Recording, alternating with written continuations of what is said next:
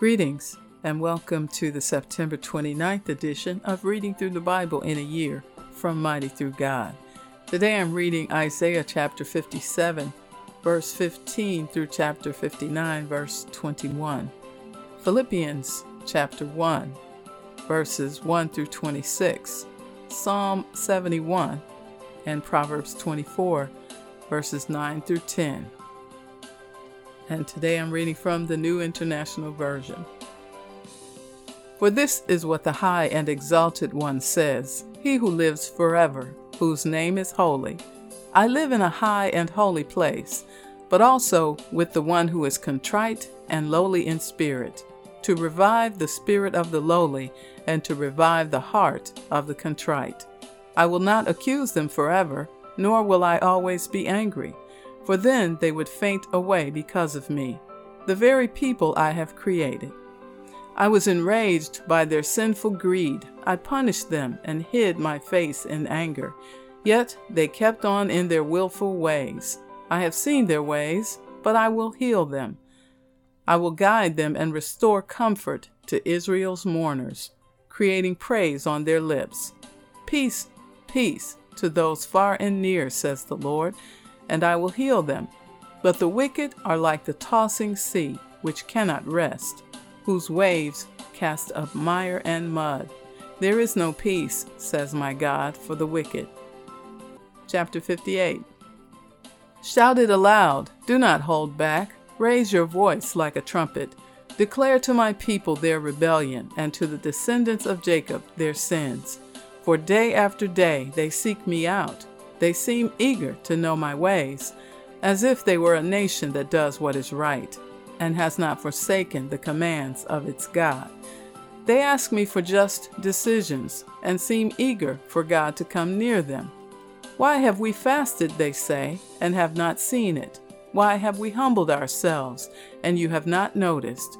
Yet on the day of your fasting you do as you please, and exploit all your workers.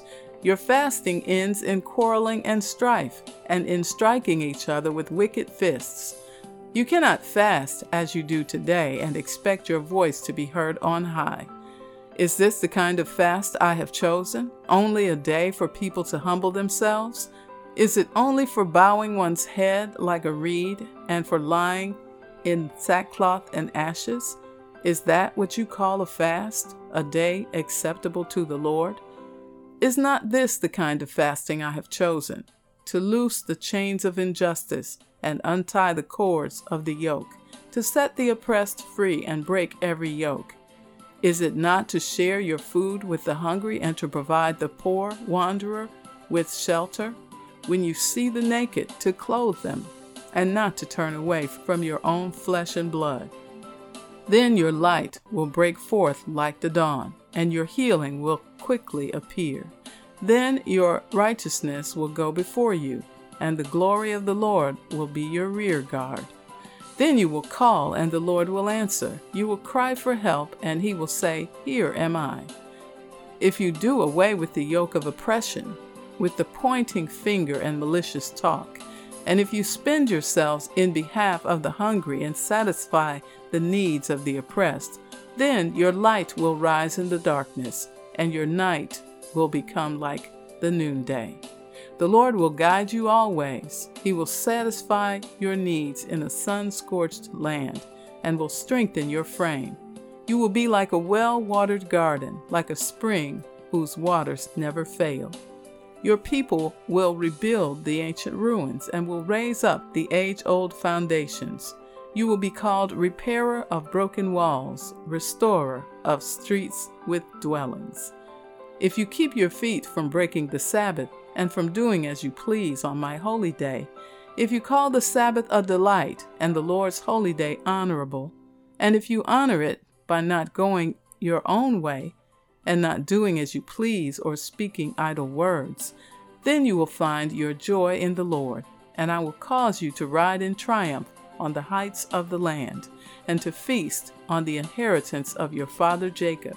For the mouth of the Lord has spoken chapter 59. Surely the arm of the Lord is not too short to save, nor his ear too dull to hear. But your iniquities have separated you from your God. Your sins have hidden his face from you, so that he will not hear. For your hands are stained with blood, your fingers with guilt. Your lips have spoken falsely, and your tongue mutters wicked things. No one calls for justice, no one pleads a case with integrity. They rely on empty arguments, they utter lies, they conceive trouble and give birth to evil. They hatch the eggs of vipers and spin a spider's web. Whoever eats their eggs will die, and when one is broken, an adder is hatched. Their cobwebs are useless for clothing. They cannot cover themselves with what they make. Their deeds are evil deeds, and acts of violence are in their hands. Their feet rush into sin. They are swift to shed innocent blood. They pursue evil schemes. Acts of violence mark their ways. The way of peace they do not know. There is no justice in their paths. They have turned them into crooked roads. No one who walks along them will know peace. So justice is far from us, and righteousness does not reach us. We look for light, but all is darkness, for brightness, but we walk in deep shadows. Like the blind, we grope along the wall, feeling our way like people without eyes. At midday, we stumble as if it were twilight. Among the strong, we are like the dead. We all growl like bears. We moan mournfully like doves. We look for justice, but find none, for deliverance, but it is far away. For our offenses are many in your sight, and our sins testify against us. Our offenses are ever with us, and we acknowledge our iniquities. Rebellion and treachery against the Lord, turning our backs on our God inciting revolt and oppression, uttering lies our hearts have conceived. So justice is driven back and righteousness stands at a distance. Truth has stumbled in the streets, honesty cannot enter. Truth is nowhere to be found, and whoever shuns evil becomes a prey. The Lord looked and was displeased that there was no justice. He saw that there was no one he was appalled that there was no one to intervene. So his own arm achieved salvation for him, and his own righteousness sustained him. He put on righteousness as his breastplate, and the helmet of salvation on his head. He put on the garments of vengeance and wrapped himself in zeal as in a cloak. According to what they have done, so will he repay wrath to his enemies and retribution to his foes. He will repay the islands their due. From the west, the people will fear the name of the Lord, and from the rising of the sun, they will revere his glory. For he will come like a pent up flood, that the breath of the Lord drives along. The Redeemer will come to Zion, to those in Jacob who repent of their sins, declares the Lord. As for me, this is my covenant with them, says the Lord. My Spirit who is on you will not depart from you, and my words that I have put in your mouth will always be on your lips, on the lips of your children, and on the lips of their descendants, from this time on and forever, says the Lord. Philippians chapter 1. Paul and Timothy, servants of Christ Jesus, to all God's holy people in Christ Jesus at Philippi, together with the overseers and deacons. Grace and peace to you from God our Father and the Lord Jesus Christ. I thank my God every time I remember you. In all my prayers for all of you, I always pray with joy because of your partnership in the gospel from the first day until now, being confident of this, that he who began a good work in you will carry it on to completion until the day of Christ Jesus. It is right for me to feel this way about all of you, since I have you in my heart, and whether I am in chains or defending and confirming the gospel, all of you share in God's grace with me. God can testify how I long for all of you with the affection of Christ Jesus. And this is my prayer that your love may abound more and more in knowledge and depth of insight so that you may be able to discern what is best and may be pure and blameless for the day of Christ, filled with the fruit of righteousness that comes from Jesus Christ to the glory and praise of God. Now, I want you to know, brothers and sisters, that what has happened to me has actually served to advance the gospel. As a result, it has become clear throughout the whole palace guard and to everyone else that I am in chains for Christ. And because of my chains, most of the brothers and sisters have become confident in the Lord and dare all the more to proclaim the gospel without fear. It is true that some preach Christ out of envy and rivalry, but others out of goodwill. The latter do so out of love, knowing that I am put here for the defense of the gospel. The former preach Christ out of selfish ambition, not sincerely, supposing that they can stir up trouble for me while I am in chains. But what does it matter? The important thing is that in every way, whether from false motives or true, Christ is preached and because of this I rejoice. Yes, and I will continue to rejoice, for I know that through your prayers and God's provision of the Spirit of Christ, what has happened to me will turn out for my deliverance. I eagerly expect and hope that I will in no way be ashamed, but will have sufficient courage so that now, as always, Christ will be exalted in my body, whether by life or by death. For to me, to live is Christ, and to die is gain. If I am to go on living in the body, this will mean fruitful labor for me. Yet, what shall I choose? I do not know. I am torn between the two.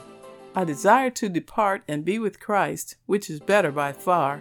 But if it is more necessary for you that I remain in the body, convinced of this, I know that I will remain, and I will continue with all of you for your progress and joy in the faith, so that through my being with you again, your boasting in Christ Jesus will abound on account of me. Psalm 71 In you, Lord, I have taken refuge. Let me never be put to shame. In your righteousness, rescue me and deliver me. Turn your ear to me and save me. Be my rock of refuge, to which I can always go. Give the command to save me, for you are my rock and my fortress. Deliver me, my God, from the hand of the wicked, from the grasp of those who are evil and cruel. For you have been my hope, sovereign Lord, my confidence since my youth. From birth I have relied on you. You brought me forth from my mother's womb. I will ever praise you. I have become a sign to many. You are my strong refuge. My mouth is filled with your praise declaring your splendor all day long. Do not cast me away when I am old. Do not forsake me when my strength is gone. For my enemies speak against me. Those who wait to kill me conspire together. They say, God has forsaken him. Pursue him and seize him, for no one will rescue him. Do not be far from me, my God. Come quickly, God, to help me. May my accusers perish in shame. May those who want to harm me be covered with scorn and disgrace. As for me, I will always have hope. I will praise you more and more. My mouth will tell of your righteous deeds, of your saving acts all day long, though I know not how to relate them all. I will come and proclaim your mighty acts, sovereign Lord. I will proclaim your righteous deeds, yours alone. Since my youth, God, you have taught me and to this day I declare your marvelous deeds, even when I am old and gray. Do not forsake me, my God, till I declare your power to the next generation, your mighty acts to all who are to come. Your righteousness, God, reaches to the heavens, you who have done great things. Who is like you, God? Though you have made me see troubles many and bitter, you will restore my life again. From the depths of the earth, you will again bring me up. You will increase my honor and comfort me once more. I will praise you with the harp for your faithfulness, my God. I will sing praise to you with the lyre. Holy One of Israel, my lips will shout for joy when I sing praise to you. I, whom you have delivered, My tongue will tell of your righteous acts all day long. For those who wanted to harm me have been put to shame and confusion. Proverbs 24, verses 9 and 10. The schemes of folly are sin, and people detest a mocker. This is saying number 25. If you falter in time of trouble, how small is your strength? And so concludes the reading for September 29th. May the Lord continue to bless you indeed. And be sure to tune in tomorrow for another edition of Reading Through the Bible in a Year on podcast and on YouTube. Be blessed.